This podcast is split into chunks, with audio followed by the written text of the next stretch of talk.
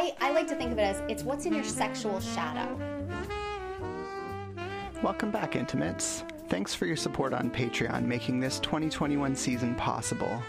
This podcast is about all things intimate relationships, love, connection, community, consensual non monogamy, kink, orgies, lovers, and of course, good old fashioned sex. I talk with old friends and even meet some new ones. I interview people from all walks of life, from recovered addicts to counselors, sex partners to perfect strangers. I'd like to thank my hosts, the Musqueam First Nation, as this podcast is recorded on their unceded ancestral territory where I was born, where I work, and where I currently live and play. So settle in for an intimate conversation. If you've ever had jealousy terrorize you or your relationship, you share a common pain with many, many individuals. Jealousy informs us. It teaches us things about ourselves and the situation, and possibly not always the lessons that you've historically taken from it. If you could go back in time, though, what would you change, and what would be different for you now processing those experiences as the person you are today? Content warning for the word flogger that comes up in the context of kink if you aren't aware why there's a content warning here, it's a racialized thing, it's worth Googling. And now, join me as I explore jealousy, intimacy, compersion, and lots, lots more with Dr. Joli Hamilton. You can check out her TEDx talk or visit her website at jolihamilton.com. Very excited for today's session and to share it with you. So let's hear now from Dr. Hamilton herself on intimate interactions. Welcome, everyone, to another session of Intimate Interactions. I'm here with Dr. Joli Hamilton, the relationship coach and research psychologist, TEDx speaker, best selling author, and AASECT certified sex educator. Joli also co hosts the, podcast, the Project Relationship podcast with her anchor partner, Ken. Uh, Joli has been featured in the New York Times, Vogue, NPR, The Atlantic, and now you can add my podcast to that list of publications somehow. Yes, I can. Welcome, Dr. Joli. It's lovely to have you on the show. Oh, it's great to be here. I love talking to people about intimacy and connections. Fantastic. That makes two of us. Uh, let's talk a little bit about the the, the self knowledge and uh, I suppose, awareness that can come from the experience of jealousy and the mm. positives that jealousy can bring into your life. Yay! Oh, we almost never talk about these. So. Well, like I'm. The funny thing is, I'm so immediately down to like launch into my thoughts on it, and I'm like, no, you are you are not the doctor here, Victor. You need to be quiet and listen. Um, but yeah, like increased intimacy is the first one that jumps out to me, and and the trust that you get from just knowing that you know you can tr- that you can trust someone to hold the knowledge that you're experiencing jealousy, or you know what I mean. Actually, why don't I yeah. let you talk about it again? You're the doctor. Well, this you're you're starting off in a great spot because one of the things that shows up for most people who are experiencing jealousy is they first have to reconcile is it okay to feel jealousy and mm-hmm. if if they can't, if if they have a core level, it's not okay. The thing is, they'll never even say the word jealousy. Um, I've worked with people who have sought me out because they hear stuff I say and they know that I'm the right person to work with. I'm like, yup. And they still can't bring themselves to say, I'm struggling with jealousy.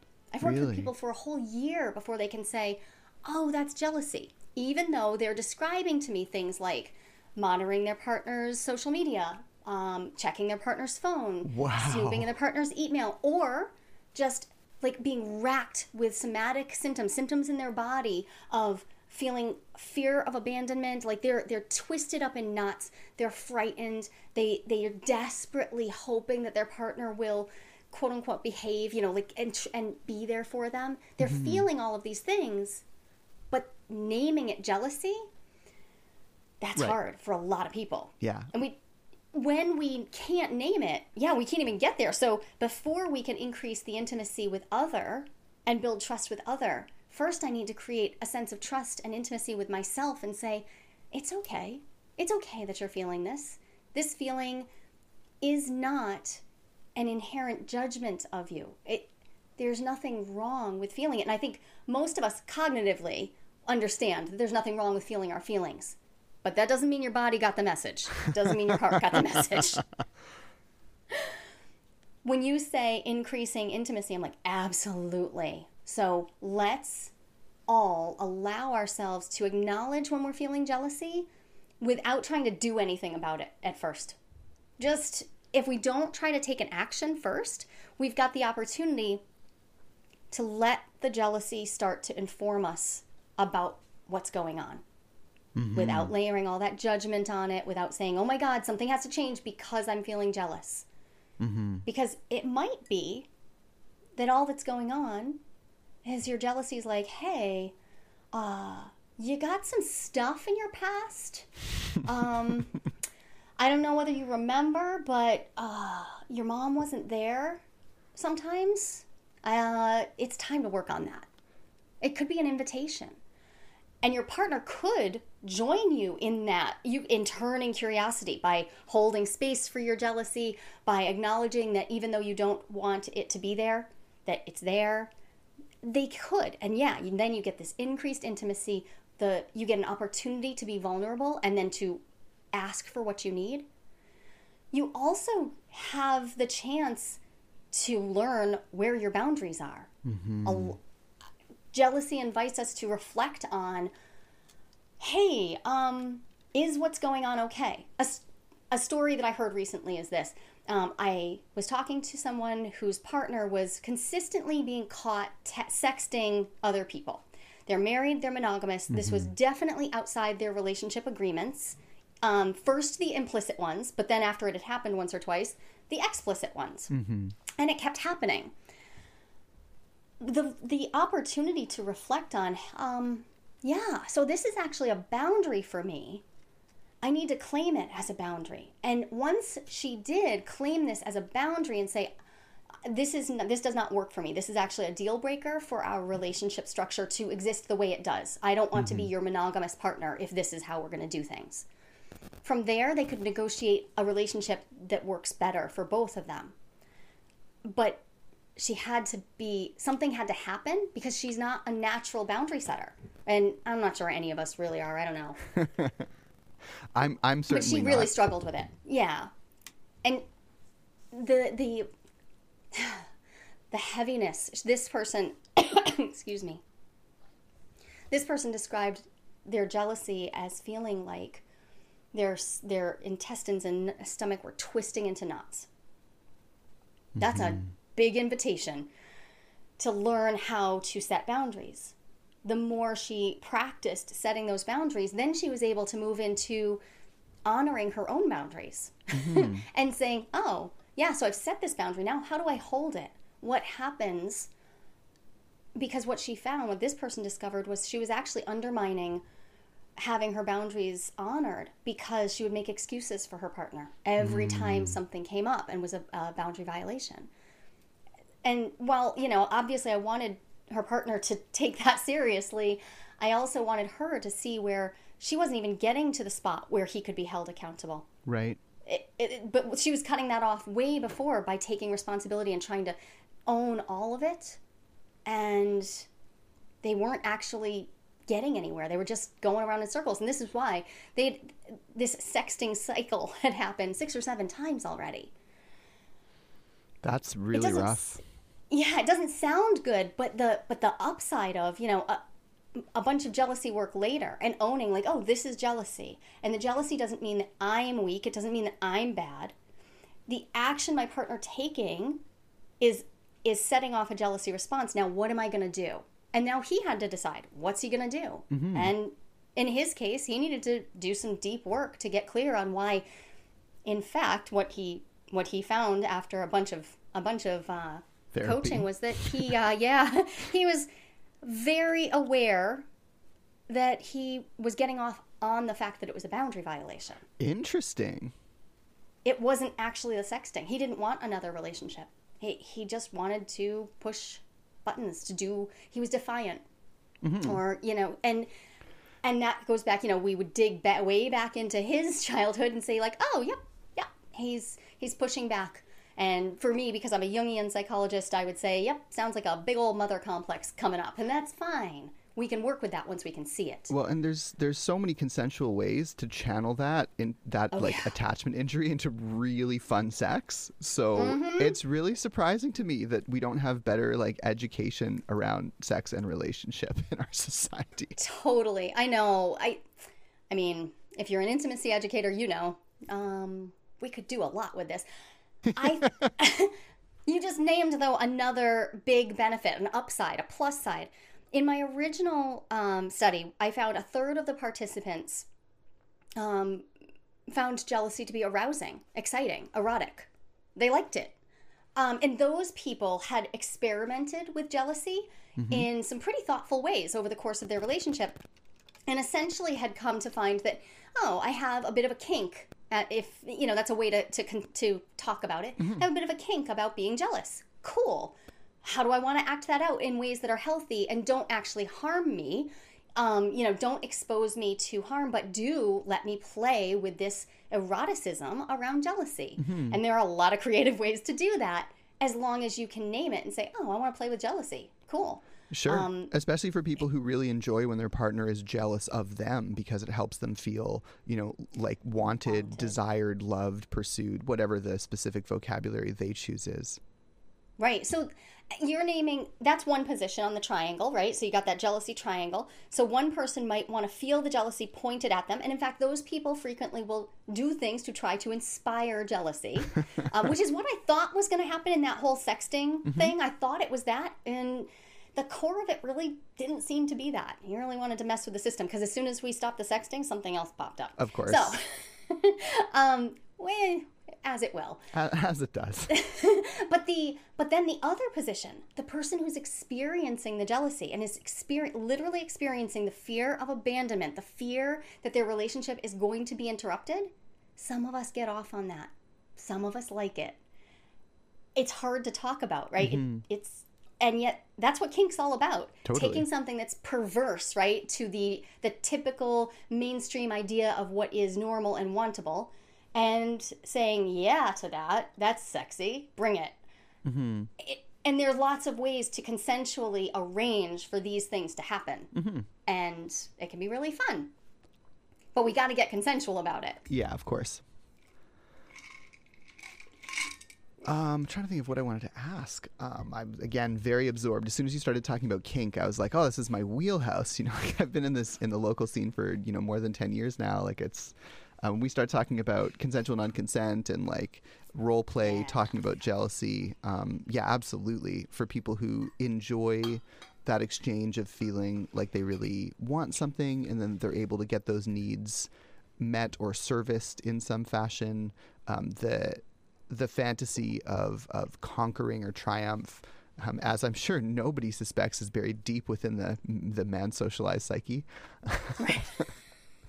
um, Yeah. You know, th- these things exist, and we can play with them. Is all I'm saying, consensually. right there's the thing just if we if we allow ourselves to acknowledge that something is interesting to us but when it comes to something like jealousy so i think you know we get we get presented a particular image of kink that involves you know some some leather some floggers you know like Sure. um, a person whispering somebody's ear. And if you're outside of the community if you're not actually contained in a, a group of people or context that allows you to really dive into it that might be what you think. You might think that's kink. But in fact kink is it's a, I, I like to think of it as it's what's in your sexual shadow. So what's mm. just outside the bounds of what you can hold consciously as normal and, and healthy and stuff what's out, out there in the shadow? It's the stuff you don't quite want to look at and it's just in your peripherals and you find it erotic. Mm-hmm. And some people are conflicted about it. They find it both erotic and wrong and the conflict is where the play is. Some people just find it erotic. They don't feel a lot of conflict. They just want to play with it but you're the the reason i use the term sexual shadow is um, if you just think about your shadow as being all the stuff you can't see directly you're always going to have one and there's always room for it. Jealousy fits in there for a lot of us because we were told to shove it out of our consciousness. We were taught to share our toys to share our siblings um, sh- to share with our siblings to share in school. We were taught that and so jealousy is it's set up for us as something that's wrong. So then if you do have a little bit of provocative like, "Oh, you know what? That actually tingles a little bit. I think I want to play there." We might be dealing with deep conflict at that point. And I I happen to like the kink space for dealing with those places where we are deeply conflicted. Mm-hmm. Absolutely. I want to talk a little bit about um, compersion. I know it's kind of Yeah. crappy to try and shove it into the end of one episode instead of doing a whole episode on it. But let's talk a little bit, since we've been talking about positives of jealousy, a little bit about compersion. Firstly, how do you Yeah. define it in the literature?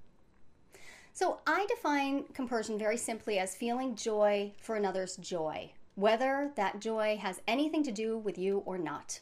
I I do not hold to the idea that compersion is something that's only for um, non-monogamous circles, and the reason I don't is because compersion is incredibly um, rooted like it has the, the the base emotion that we're feeling this antonym of jealousy which by the way just because it's opposite doesn't mean we can't feel them at the same time.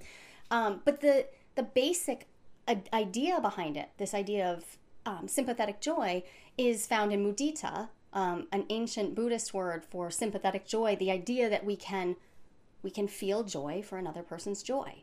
And compersion is it's it's held up as an ideal. So compersion's interesting because it is a great thing. It feels good, you know, like you've all felt it if you've just been happy for another person's happiness, right? That's not that hard to imagine. You know, you're happy for um, a partner getting something that you don't even want. You're like, oh, yay, they're happy. They get a promotion Uh, at work.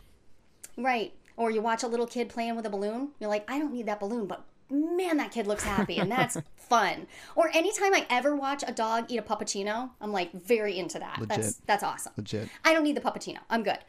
So it's easy to feel compersion in those circumstances, and in when it comes to relationships, though, a lot of times we don't have a way to foster compersion because it gets imagined as needing to be opposite of jealousy. People often will they'll say, "Can't you transform your jealousy into compersion? Can't you stop being jealous and just be compersive?" I think that's where we uh, the wheels come off, right? Yeah. It, jealousy is not the raw material of compersion. It's it's just not. Um, compersion is about joy and it's it's about describing a certain kind of joy a certain place where you might experience joy it's you might not, not feel any jealousy at all you might be in a situation where you're feeling very secure very well your needs are well met your boundaries are being held and you just feel a lot of compersion or um, compersion candy yay Compersion but- candy. yeah, but you might also be incredibly jealous. You might be wrestling with the fact that you're you're feeling a lot of fear. And you might be looking and saying, "Okay, my boundaries are being held. I'm being reassured and this jealousy is present." Mm-hmm. And that's the opportunity to invite to open just a little space and say, "And what else am I feeling at the same time?" Right. Can I also open space for my partner's joy to be joyful? And that's all compersion's asking of us. It's you don't have to transform your jealousy into compersion. You can simply allow a little space for compersion to come and then see if you can foster it, nurture it, see if you can actively fan the flames of it because it just feels better than jealousy. so, great. Absolutely. Um, Where I see people get stuck on that, though, I'll just say this is often in groups, especially, I'll hear people say that, like, can't you just transform your jealousy into compersion? And that's, I, I think of that as weaponizing compersion, actually. Yeah, I agree. It's not not helpful. So that's a place where I think, by and large, like we we as a group, we could just remind ourselves, like, let's let's take that down a notch and treat them as two separate phenomenon that are happening, and work with them separately. Yes, absolutely. And I think the reason people get them conflated is that the same situations that for some produce a sense of compersion can for others produce that fear of having their relationship and love interrupted, that that sense of jealousy. That's a brilliant way to put it. It really is. It it is that same situation, and that's where we see couples come into conflict. Um, in particular, I find couples who are just opening up. This is my specialty. My wheelhouse is helping people who are in a couple and they have a lot to lose because they really love what they've got and they want to open. And so they're trying to figure how to untangle some stuff. And one of them, like, it's just natural that you'd deal with jealousy in different ways and you would feel things differently. One of them is going to feel jealousy differently than the other. And so we get into this sort of war about what causes jealousy and whether something is jealousy inducing or not, right? And we start judging whether someone should be jealous or compersive, especially our partner. and it's just unproductive. But on top of that, we we start again demonizing jealousy, making it seem like it's always a bad thing, when in fact, jealousy is a good thing. It just told you that you care about this relationship. Great. Now let's figure out what the action is you want to take. And let's increase the intimacy. Like you said at the beginning, let's circle back to increasing intimacy by creating a conversation where we can be vulnerable with our partner, be witnessed in our jealousy, be held, and that is remarkably healing. Dr. Joli Hamilton from the Project Relationship Podcast, thank you so much for being with us today on Intimate Interactions. Thanks for having me, Victor. So, how did you like it, Intimates? Discuss your ideas with the community at facebook.com forward slash intimate victor, or tweet me at intimate victor, or follow my Instagram, you guessed it, at intimate victor. If you can spare the cost of coffee to help the show keep going, head to patreon.com slash victorsalmon.